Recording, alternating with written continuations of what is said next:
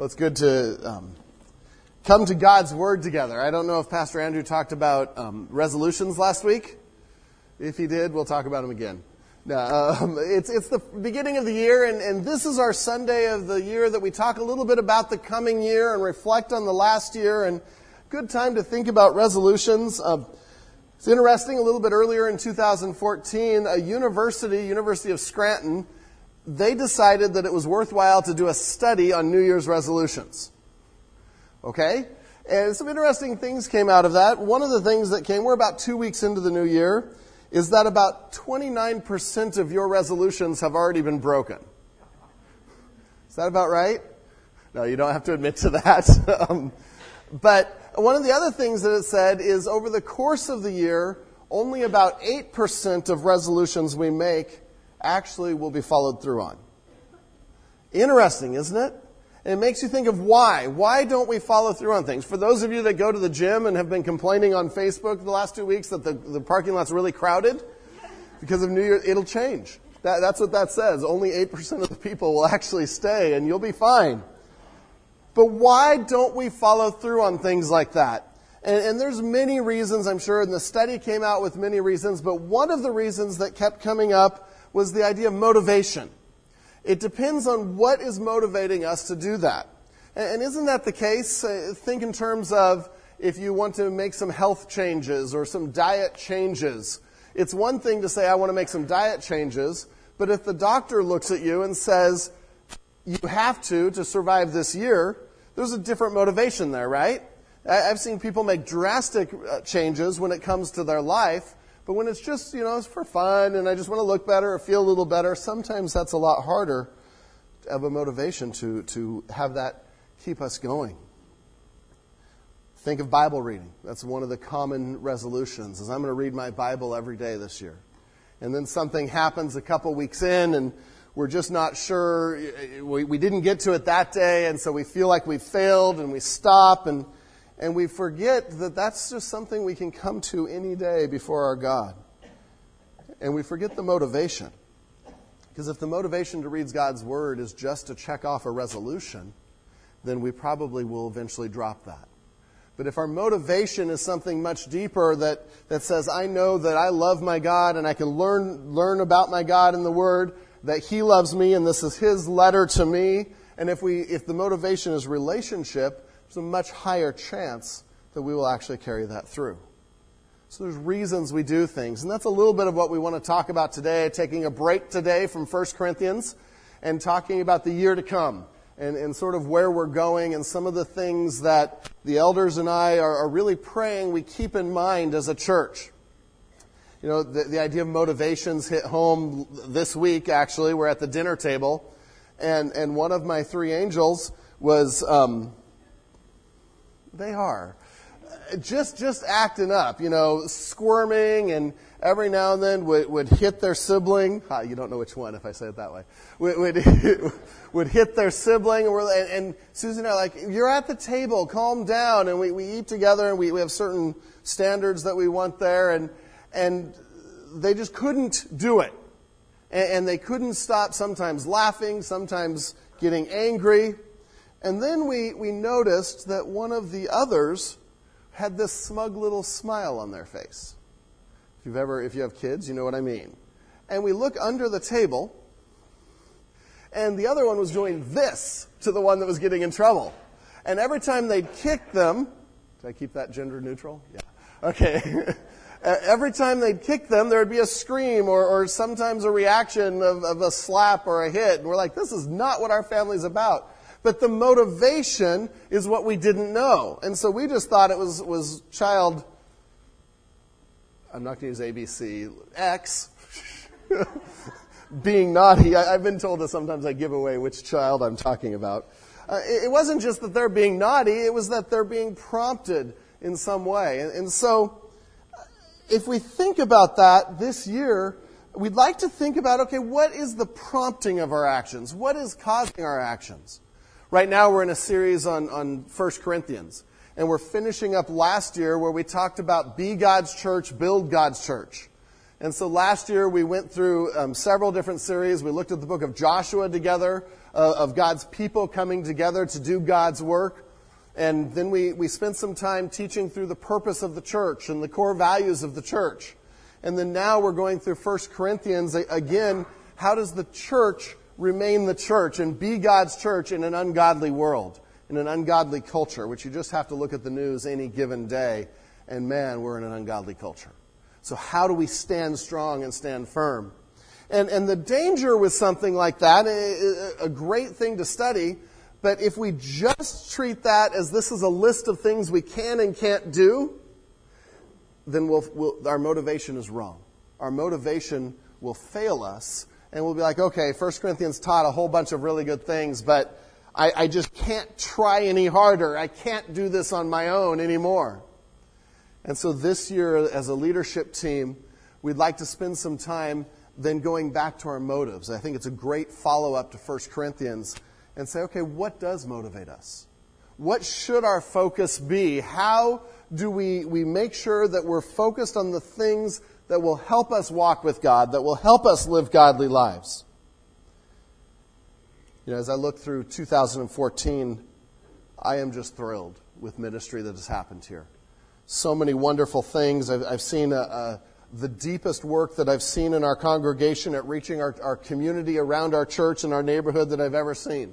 And we've seen incredible response. We've seen response in the kids coming to Awana, kids coming to Christ. We, we've seen them just really grasping who Jesus is and what he did on the cross. In Awana and VBS and Sunday school, and now we're looking for ways to reach parents. You know, some of the other things that I was reflecting on 2014 um, Project Touch this last month. I don't think I ever talked to you as a congregation about that after the fact. I commend you. I commend you as servants of God for coming out and, and participating in that. We had the highest particip- participation we've ever had. And on what could have been a rainy day, but it turned out to be okay, we, we delivered gifts to every house in this neighborhood 440 houses. There's not 440 of us here but because we came together and focused on being God's church and building God's church, God used that in amazing ways. And just some of the stories that I heard of, of people coming back and what people said at the door, and some people that have been here a few years now and are getting used to what our church is and, and who we are and what we stand for. Um, you know, I, it is great. It, it brings me great joy to see this last year the participation in our Sunday school classes, especially our adult Sunday school classes, as we have a number of different options and people really thriving in those and building relationships, studying God's Word and community. These are just great things. So, how do we go on? Where do we go? And what is the motivation that will help us continue some of these things and, and finish out? And so, the direction we want to go this year, and I hesitate to call it a theme because each sermon series sort of is its own theme. But, but the idea that I want to talk about today is behold our God. Behold our God. What does it mean to really put our focus and our attention on God? And then how do we respond to that? How do we make sure that we are working to live for God under His strength and not our strength, which will fail us? as we see in New Year's resolutions. You know, as I, as I talk with people, I know that so many ha- have given so much for ministry. But I'm also watching this last year Satan attack in so many different ways and a lot of trials, a lot of medical things coming up, people, uh, job issues and financial issues and, and relationship concerns and family concerns. And it's time to remind ourselves not to focus on those things, not to let those be so, so huge that we can't think of anyone else, anything else, and to bring our focus back to who God is. Because that's the only answer for any situation that we're in, is who our God is, what his nature is, what his character is. So the first part of, of the, the graphic you see up there, behold our God I'd like to do something a little different this morning and practice this one. So I'm not going to give you three handy dandy how to points about how to behold our God. We're just going to do it this morning. That sound good? We're going to take a, a chapter that extols who God is and just read it and enjoy understanding our God and, and learning about our God. Turn with me to Isaiah chapter 40. Isaiah chapter 40. We'll be looking at 9 through 31. And, and it starts, and it'll start by talking about beholding our God. And the word behold, just so we know, it's, it's this idea of to gaze on intently, to focus on. And, it's usually used as an exclamation to get our attention on something. If I was to stand here and say, look what Don is doing. Don's like, what? He looked up right away. I got his attention. Most of you turned around and looked at Don, right? Because I directed your attention to one focal point. Hi, Don. yeah. That's what the word behold does. It says, look here. Don't miss this. Pay attention to this. One of the, the definitions that I really liked was to perceive through sight. And so it's more than, when you perceive something, it's more than just a casual glance, it's an understanding. And so when we say, Behold our God, it's a seeing who God is, but more than a casual glance, it's, it's, a, it's a perceiving who God is, a, a digging deeper. And saying, Who is this God that I, I say I serve, that I say I follow? And so we come to Isaiah 40 the background of this chapter helps a, a, little bit, helps us understand just how, how significant this chapter is. Isaiah is, is writing to the children of Israel, to Judah in this case. And there's some debate of the timing of Isaiah chapter 40 and, and where this prophecy came in. More than likely, though, it's, it's following up on Isaiah 39, where the children of Israel were just taken into captivity in Babylon. And so they've been taken away into exile from the land that they were promised, from their homes, families. Some have been killed, some have been separated, and they are in Babylon completely a part of everything they thought they wanted. Every dream they had, every hope they had, because it was for the, for the Israelite, it was about their land, the promised land. And we saw that in Joshua, didn't we? That that was a, a special gift from God. And so imagine a people in exile, some in, prison, some just away and can't go back away from family, away from everything they love, how would they be feeling? There, there would be a height of discouragement, especially as exile wore on. This wasn't just a two week trip, this was years. And so Isaiah 40 comes as God's word to a people that are really struggling, a people that are discouraged, a people that have been disciplined by God because the exile was about God's judgment and discipline on the people. But then we read this incredible chapter where God is encouraging his people. And I'd like to, to start at the end. Is that okay? So, so look at the end, verse 31. And I was talking to the elders yesterday. This is sort of one of those coffee cup verses that we have on coffee cups, on signs, because it's a great verse. And I, I don't I don't say that's a bad thing. I love having verses all over, and, and one of our goals this year is to put a lot more scripture around campus. Um, but at the end, verse 31, but they who wait for the Lord shall renew their strength. They shall mount up with wings like eagles. They shall run and not be weary. They shall walk and not faint. Isn't that a great verse? It's encouraging to say, wow, God is going to give us strength He's going to renew us. He's going to help us mount up like eagles and, and not be weary. Anyone here a little weary sometimes? Sometimes even in service of God, we get a little weary. And I think, again, that's, that's a motivation or a motives issue. And so that's the end of the chapter. That's the conclusion where Isaiah is going, where God, the Holy Spirit, through Isaiah, is leading them. But what's interesting is let's look at the chapter to see how they got there. How were they able to have strength? How were they able to mount up with wings like eagles? Because this, this verse doesn't stand by itself. So I'd like to go back to verse 9. And, and in your notes, you see just a list of observations from the text. Like I said, it's, it's not so much points as we go through this, but these are some of my observations about God out of the text. There's a lot more. Okay, so these are not magic points this morning. Not that they ever are. But this, this passage is just full of, of concepts about who God is. And it's just such a joy to read. Let's start at verse 9. Get you up to a high mountain, O Zion, herald of good news. Lift up your voice with strength, O Jerusalem, herald of good news. Lift it up, fear not. Say to the cities of Judah, these people that are in distress, Behold your God. And so he starts by saying, Behold your God. Look at him. Gaze on him. That should be our focus. Verse 10 Behold, the Lord God comes with might, and his arm rules for him. Behold, his reward is with him, and his recompense before him. And we see the might of God and, and, and this idea of conquering. The reward was the, the word they used for a, a bounty from a battle. But then 11, he will tend his flock like a shepherd. He will gather the lambs in his arms. He will carry them in his bosom and gently lead those that are with young. And so we see the might of God, but we see the comfort of God in these two verses. What an incredible start to this passage talking about the nature of God. We see his might and his care. And all of these things, as we talked about when we went through the attributes of God, all of these things work together. If God is not mighty, can he really truly care and do something about it? No. You have to have both.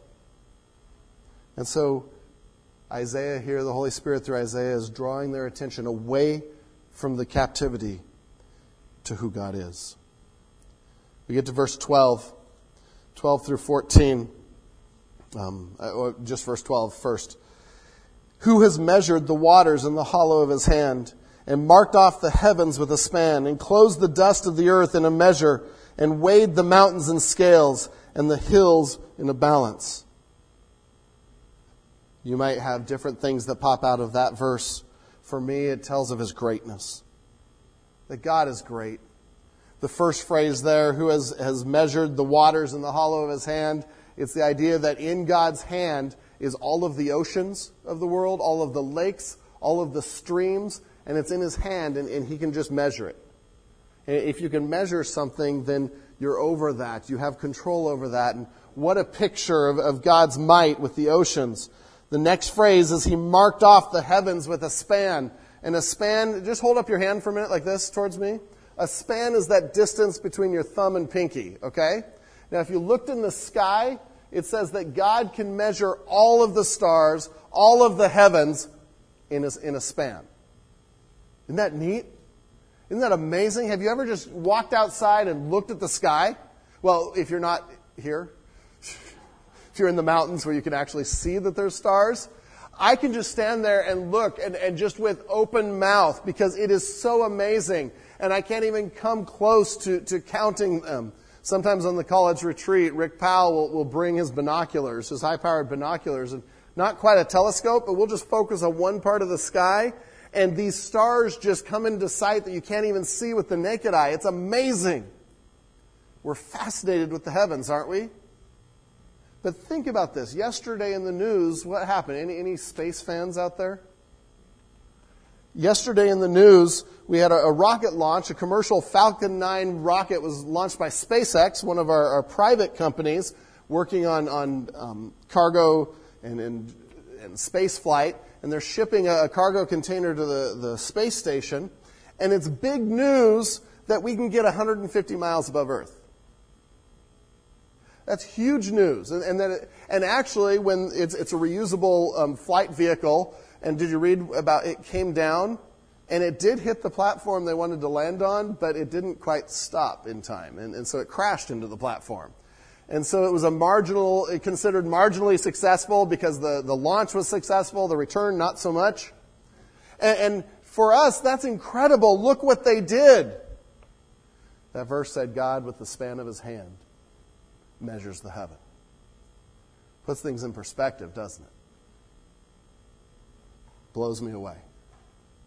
So we have the ocean, the stars. The next phrase in verse 12, he enclosed the dust of the earth in a measure. We won't spend this long on every verse, but this one's incredible.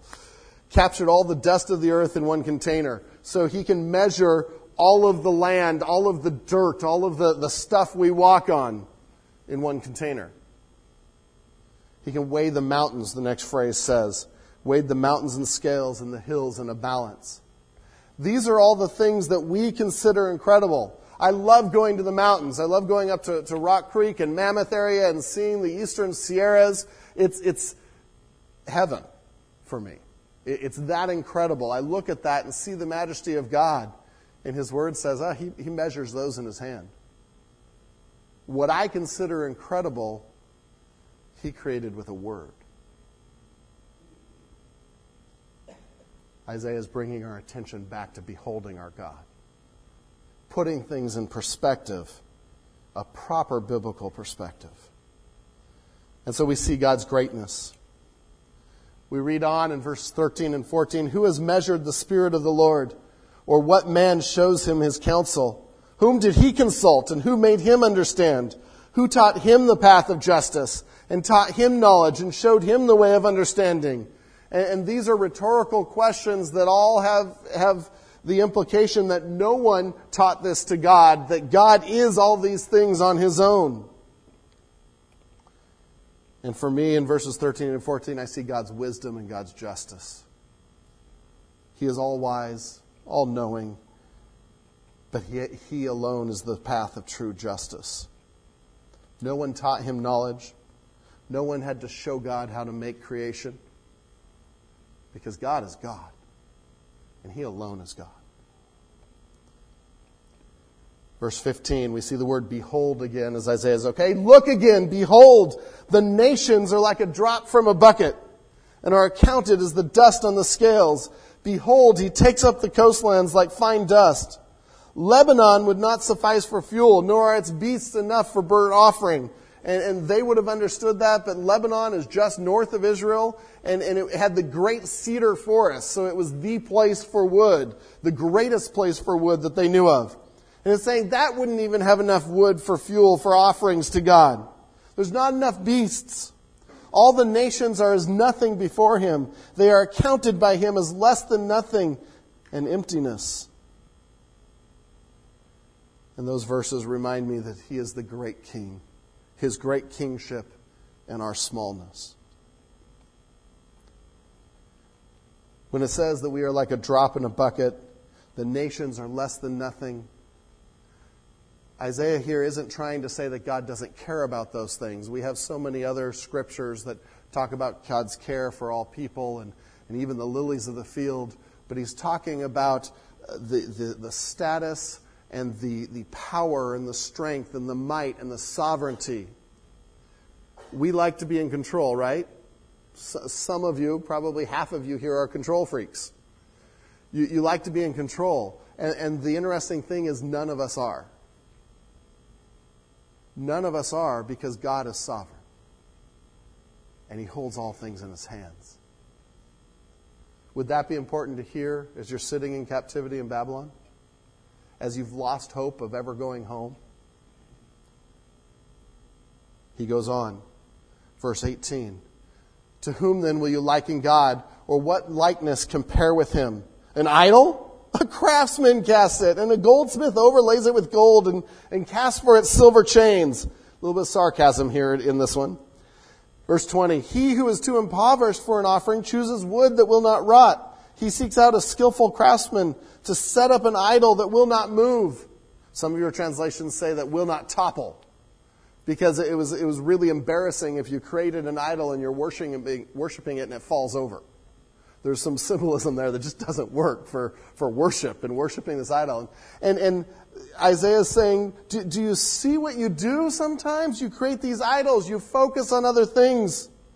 Remember, remember that at their time, and, and they're, they're in wartime, that, that the culture viewed the attacking army, the winning army, as having the winning gods.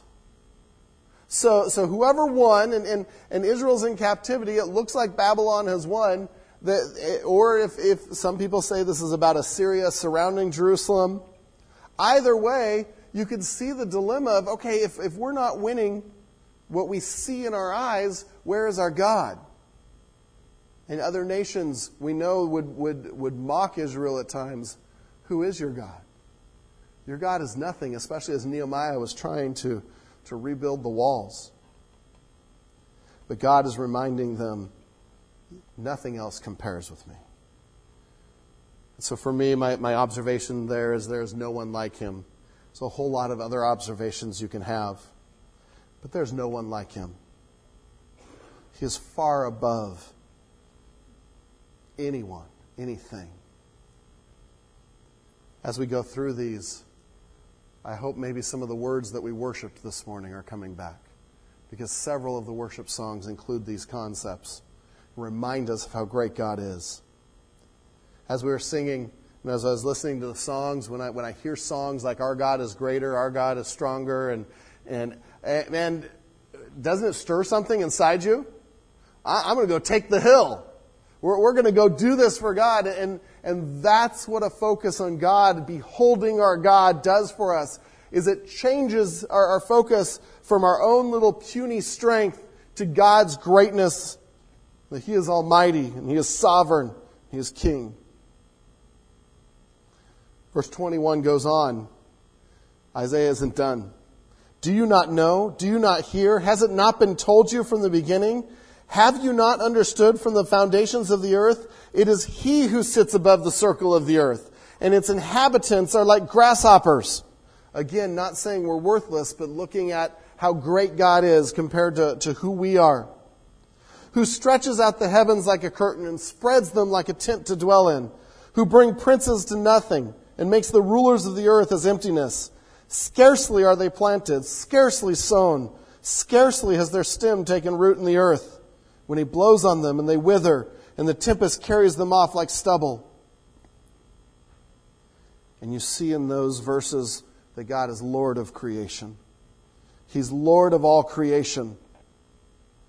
You see his strength. You see his sovereignty. You see that the rulers of this world can never come against God and win. He is Lord of creation. Verse 25 To whom then will you compare me, that I should be like him, says the Holy One? It's a reminder that nothing compares to God.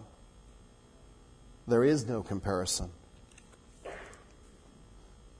Verse 26 Lift up your eyes on high and see who created these. And what he's saying there is really sort of what I, I, said earlier. Go outside and look up. Lift up your eyes on high and see who created these.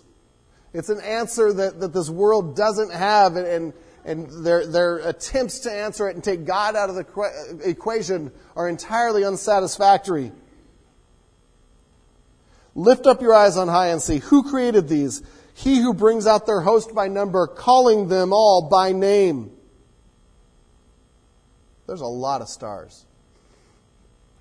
He calls them all by name. By the greatness of his might, because he is strong in power, not one is missing. Now, this is just fun to, to go to science a little bit to help us see the greatness of God, the magnitude of who he is. If we think about the heavens, we're here on, on really, compared to all of the universe, tiny little Earth, right? Tiny planet Earth. Our closest star is the sun. Just some facts about the sun. It generates energy with its own internal nuclear fission. The surface of the sun is, you know, a relatively cool 10,000 degrees Fahrenheit. The center is closer to 27 million degrees, they estimate. The diameter of the sun is 870,000 miles, or 109 times larger than the earth. In fact, if you took the volume of the sun and you started putting earths inside of it, over a million Earths would fit inside the sun. Get the idea of the Earth and the sun? Its luminosity is equal to 4 million trillion 100 watt light bulbs, one author said.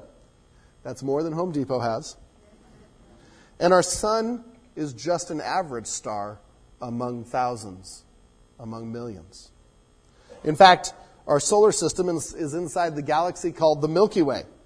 And this galaxy we live in is shaped like a spiral. You've seen pictures of the Milky Way, and it has the center mass and then the spiral arms that come out of it. A gigantic pinwheel spinning in the open expanse of space. We lie about, or, gotta find my spot. We lie about two thirds of the way out from the center of the galaxy. two thirds of the way out. That's sort of the boonies when it comes to the Milky Way. The Milky Way is over 104,000 light years across. That means it would take 104,000 years for light to go from one end of the Milky Way to another. It contains over 100 billion stars, of which the sun is just one and the earth is, uh, is tiny next to. Starting to feel it a little bit? Not done. To count the, these 100 billion stars would take us over 3,000 years. According to the latest probings of the Hubble Space Telescope, there then are hundreds of billions of galaxies in God's universe, hundreds and billions of Milky Ways. So, Earth, tiny, Sun, big, but really part of a solar system that's just tiny in the Milky Way. But the Milky Way is just one of a huge number of galaxies. Let me read that verse again. Lift up your eyes on high and see who created these. He who brings out their host by number, calling them all by name, by the greatness of his might, and because he is strong in power, no one is missing. That gives me chills. That is our God. That is who we serve. That is who loved us enough to pursue us and send his son to die on the cross in our place for our sins because he wants relationship with us. He doesn't need it, he wants it. That's motivation. Verse 27 goes on to say, Why do you say, O Jacob, and speak, O Israel, my way is hidden from the Lord, and my right is disregarded by my God? And he's starting to deal with some of their discouragement here, as, and he's saying, so, so in light of this, why do you say, oh, God doesn't know what I'm going through? God doesn't understand. Have you not known? Have you not heard in verse 28? The Lord is the everlasting God, the creator of the ends of the earth. He does not faint or grow weary. His understanding is unsearchable. And the Holy Spirit here brings us back to the He is the eternal, sustaining creator God. The eternal, sustaining creator God. We can't understand him. He doesn't get tired. He doesn't get discouraged. And then, after that description of God, then we get to the verses of encouragement. And, and, that is a significant order of things that you'll find throughout Scripture. In Job, Job is wondering why, what is going on. And do you remember what the answer was at the end of Job 38 and 39? God brings them back to who He is. He doesn't ever tell them why, He tells them who. And He says, I am God, I am Almighty. I can, where were you when I did these things? He's bringing Job's focus back to beholding his God. Here, Isaiah is bringing the, the Israelites back to a focus of who is their God. And so we see 29, 30, and 31. Now we read them I think, with a whole lot more weight and a whole lot more power. He gives power to the faint, and to him who has no might, he increases strength. Even youths shall faint and be weary, and young men shall fall exhausted. But they who wait for the Lord shall renew their strength. They shall mount up with wings like eagles. They shall run and not be weary. They shall walk and not faint. Doesn't it carry a lot more significance when you've just beheld the greatness of God, the might of God? Village, let's not get into such routines that we forget to behold our God, that we forget who He is. That is the motivation we need. That is the strength. Our strength will fail on our own. But it says in verse 31, they who wait on the Lord. And, and the idea of waiting, if you trace it throughout the Bible, is, a, is the idea of in a difficult situation, you trust that God can get you out of it, and you continue to obey and follow Him. And so this becomes an instruction to the, the captives in Babylon. Continue to follow God. Trust Him. He has not forgotten you trust his plans. And so the first part of, of what we want to, to be about this year at Village is make sure that we're beholding our God. It's something that I would challenge every ministry, every teacher, Sunday school teacher in here to weekly, as you teach your lessons. I'm not saying we're going to do different lessons, but as you teach your lessons, always be thinking, how can people see God through this? Everything we teach should point us back to who God is. And let's be intentional about teaching that to our children, teaching that to our young people, teaching that to our adults, and, and coming together as a, a family and saying, This is our focus, reminding ourselves of that. But then that focus always has a response. And so you have the, the second word there respond. Behold your God and respond. Because even in verse 31 there, what does God renew them to do? He's not renewing them to start worshiping the idols in Babylon. He's not renewing them to be as worldly as they can and to compromise. He is renewing them for what? To be strong in the Lord, to maintain their trust in God, to wait on the Lord. That is why He's renewing them. And so that requires a response of waiting on the Lord, of trusting in Him, of following Him. And so the second part is, is to respond. And I have a number of verses there, and um, we'll get through some of them, maybe not all of them, but my, my hope was to just sort of give us a, a, a broad view of how many times in Scripture we see a declaration of who God is, followed by some sort of instruction or command. Behold your God, respond. And, and if you start looking for that in verses, you're going to see that everywhere in Scripture. Just as you do your reading this week, start looking for how many times does God describe who He is and reveal who He is, and then ask us to respond. We see that in verse 31. The response was to live in new strength, or to, with new strength to live for God. If you think of Revelations 15, 2 through 4, and, and I'll read these, you're welcome to turn to them as we go. I, they're all listed in your notes. Revelation 15, 2 through 4. And I saw what appeared to be a sea of glass mingled with fire, and also those who had conquered the beast and its image and the number of its name standing beside the sea of glass with harps of God in their hands.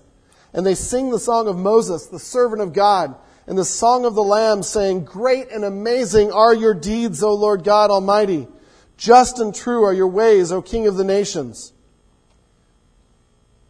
Behold your God. See it? Then he goes on to the response Who will not fear, O Lord, and glorify your name? For you alone are holy. All nations will come and worship you, for your righteous acts have been revealed.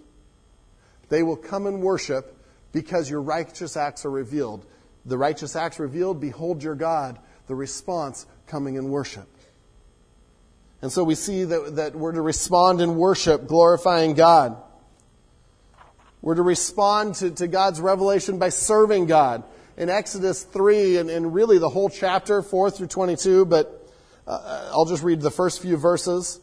When the Lord saw that he turned aside to see, and this is Moses, by the way. Moses is out in the, the desert, and he comes across a burning bush, and this is God's call to Moses to act. When the Lord saw that he turned aside to see, God called him out of the bush. Moses, Moses! And he said, Here I am. Then he said, Do not come near. Take your sandals off your feet, for the place on which you are standing is holy ground. And he said, I am the God of your father, the God of Abraham, the God of Isaac, and the God of Jacob. And Moses hid his face, for he was afraid to look at God. So part of his response was an awe and a fear of God, which we should have. But then the chapter goes on, and what is God calling Moses to do? Go back to Egypt. Serve me. Be about my work. Lead my people out of exile. But God starts with revealing who He is. In fact, before He even goes there, He says, I am. I, I am. And so we're to respond by serving God. I think of Isaiah 6, 1 through 8, and uh, a little earlier in the book that we just looked at. And, and Isaiah is confronted with who God is. He's, as, as God reveals himself. In the year that King Uzziah died, I saw the Lord sitting upon a throne, high and lifted up, and the train of his robe filled the temple. Above him stood the seraphim. Each had six wings. With two he covered his face, two he covered his feet, with two he flew. And one called to another and said, Holy, holy, holy is the Lord of hosts. The whole earth is full of his glory. Behold your God. And the foundations of the threshold shook at the voice of him who called, and the house was filled with smoke. And I said, Woe is me, for I am lost. And you see a response. Because we can't be confronted with who God is without a response. I am lost. I am a man of unclean lips, and I dwell in the midst of a people of unclean lips. My eyes have seen the King, the Lord of hosts. Goes on to say one of the seraphim flies to him and cleanses his mouth. And then God calls him to serve. Whom shall I send? Who will go for us? then I said, Here I am. Send me. And so we see, Behold your God, and then a response of repentance and service. You know, Christmas, we talked about the shepherds, and the angels came and, and revealed God's plan, and, and they, they again had awe and fear, but then they responded in joy, giving glory to God. John 15, 5, part of a, a much larger section, and Jesus is talking. He says, I am the vine, you are the branches. Whoever abides in me, and, and I'd love to spend a lot of time unpacking abide this morning, but that's for another time. But, but who, who knows me, who, who um, is living life in tune with me, and, and, uh, and has Jesus at the center. Whoever abides in me and I in him, he it is that bears much fruit, the result, the response. For apart from me, you can do nothing. Philippians 1:11, I know some of you are reading through Philippians, filled with the fruit of righteousness that comes through Jesus Christ to the glory and praise of God. And you see that the fruit of righteousness is a result of, of being in Christ Jesus. And so we respond by bearing fruit to God's glory. We respond by living for God, doing His work, and knowing Him in Colossians 1 9 through 10. All of these things remind us of our motivation. Behold your God. And then respond. And the challenge for us is what do we look at each week? What do we look at each day? Is my focus on God? Or do I behold God an hour on Sunday morning? And maybe even respond on Sunday morning. But if we're not beholding God, if we're not abiding in Him, if we're not directing our focus on Him and Him alone, that struggles during the week. The motivation isn't there. The strength to do these things isn't there. You know, you've heard me talk a lot about making Christ the center of everything we do. That's what this is about. How can I make every moment of my week be about giving glory to God, beholding Him and giving Him glory? That's what we're called to do. Even the mundane things. How do those things give glory to God? Familiar verse is 1 Corinthians 10:31, so whether you eat or drink or whatever you do, do all to the glory of God. So this year, as we go through this as a church, we want to make sure every ministry is elevating God. Like I said, how do we see God in this? How is God working here? Uh, some of the things we want to do is start in our services giving more opportunities to respond to God's word, more opportunities to respond to his teaching, whether it be in worship at the end or having an, an elder and his wife up here just to pray with you if you need someone to pray with. There's all kinds of needs that people have that we have represented in this room. If we're responding to God, that can mean praying with somebody and giving that to God, releasing that to God, and we want to provide ways to do that. Know, one of the things I'm excited about is we're going to continue 1 Corinthians, but after we finish 1 Corinthians, we're going to go through a series on the names of God together and, and just enjoy God. See, we've talked about his attributes. The names of God, though, are how he's revealing himself to a particular person in a particular situation. It's how he's relating to his people. So I'm excited about that. I, I loved the series on the attributes of God. I'm excited about studying the names of God and seeing how that helps us behold our God, how he's revealed himself to his people. It's a little bit of where we're going this year. Reminder a few months ago, we talked through our core values. Just because we're, we're saying, Behold our God, doesn't mean we're, we're abandoning our core values. You need to know that. Those are on the wall. You see those up this, this morning. And um, thank you to the Merrigs for creating the signs, and Don and my dad for, for putting them up. But it's a reminder to us of our four core values as a church. What should a church be about? If we're beholding our God and responding to Him, this is how we as a church respond. We respond with outreach, caring about those in our community, in our communities, in our neighborhoods around us, at our work, in our families, caring about the lost in the world that need Christ. And we see Matthew 28:18 or 28:19. Therefore go and make disciples of all nations. Just for fun, that would be a response, right? That would be how we respond to God. The verse right before it, just just to see patterns, and Jesus came to them and said, All authority in heaven and on earth has been given to me. First part is, Behold your God. And then respond with the gospel. If we're to be a, a, a community about outreach, a church about outreach, we need to love the gospel, we need to love the lost, and be intentional about our relationships. There's something I'd love to hear this year is I'd like to, to, to hear your stories on every one of these, but especially on outreach. And if you have someone that you've shared the gospel with or someone you're trying to share the gospel with, would you tell me? Write it in an email, call me up, grab me on Sunday. But let's share stories of what God is doing because then I can pray for you and we can encourage each other. We want to develop a culture of outreach. A culture meaning how we think, how we behave, how we work together, pervasive in everything we do. We'll be doing a number of other things in outreach, and this morning I'm not going to like plan out the whole year for you um, or, or, share every, everything, but just give a bigger picture. The second core value you see there is community, being a family, and developing that as part of our culture. And I would invite you to, to, to make sure that you're engaging Make sure you're part of, of, of family here. You know, one of the, the, the best ways to do that is to be involved in community groups. And, and when someone is, is struggling to engage, to feel connected, one of the questions I ask are you in a community group? Because that's where that happens. That's a smaller setting where we really get to know each other, where we really meet needs. And the whole church does that, but I encourage you to consider one of our community groups and, and that meet in homes during the week study God's Word, but have a lot of fun, a lot of laughter, a lot of care for each other. The third one there is spiritual growth. And we want to make sure that we're a people that is always rooted in God's Word. That is the foundation of why we're a church, of what we do as a church. And so we want to create a culture that loves God's Word, that constantly is thinking of God's Word.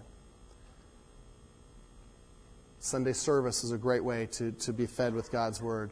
Our, our adult education hour, um, some of the community groups. Those are just some of the many ways. But I'd love to see the culture be even outside of the official activities. Where, and I've shared this before, where we actually talk about what God's doing in our lives, even, even without someone asking us to. Maybe even in the gym while we're having a cup of coffee. We talked about that earlier this year, and I, I remember going in the gym and, and, and, I'm there visiting, and someone walked up to me and said, So, what's God doing? What, what is God doing in your life? I'm like, oh, that's awkward. But I just said to do that. Why is it awkward? It's only awkward because we don't do it that often. It's not a habit, it's not part of our culture. God is great. He is magnificent. He is Lord. There's something to talk about there spiritual growth as one of our core values means God's Word is our core value. It is, it is core to what we do. I encourage you to be reading God's Word, following along in our, our reading plan or in one of your own. Um, but let's make that central. And the last core value is ministry. How can I be involved in God's work? And really, to just sum up this morning and to sum up this year, we want to behold our God and we want to respond to Him. And, and we respond to Him as a church with these core values and by being about these things. And I would encourage you to ask yourself four questions, and those are in your notes, but four questions that will impact your year like no other questions if we really follow through on these. If we ask these every day, who needs Jesus that I can pray for daily and intentionally get to know? It's outreach. How can I encourage, who can I encourage in my church family this week? And I put some timetables on there. Prayer daily for someone that's lost. Encourage weekly someone different in the church. It's part of building church family. How can I grow closer to God today and help someone else in their walk this week? And where can I contribute to God's work this year? Those four questions will help you respond to who God is and will change your year in a radical way. I guarantee it. They seem simple, don't they? Because God just says, obey the simple truths that I've told you. But I challenge you to ask yourself those four questions every day this year in 2015. And let's be about what God wants us to be about. Oh Lord God, we behold you this morning. We read an incredible description of you in Isaiah 40. And Lord, I pray that you would help that to be our focus who you are, what you are doing, your nature, your character. Lord, burn that on our minds as that being where we fix our eyes and fix our minds. Lord, may that be such a part of our church this year that we can't help but worship, that we can't help but serve, that we can't help but, but tell people about you and what you've done. Lord, thank you for being almighty, for being all knowing, all wise. Thank you for loving enough and having grace on us and mercy on us to send your Son for the free gift of salvation, Lord, that we can't earn. We behold you and we respond to you this year as your church. In Jesus' name.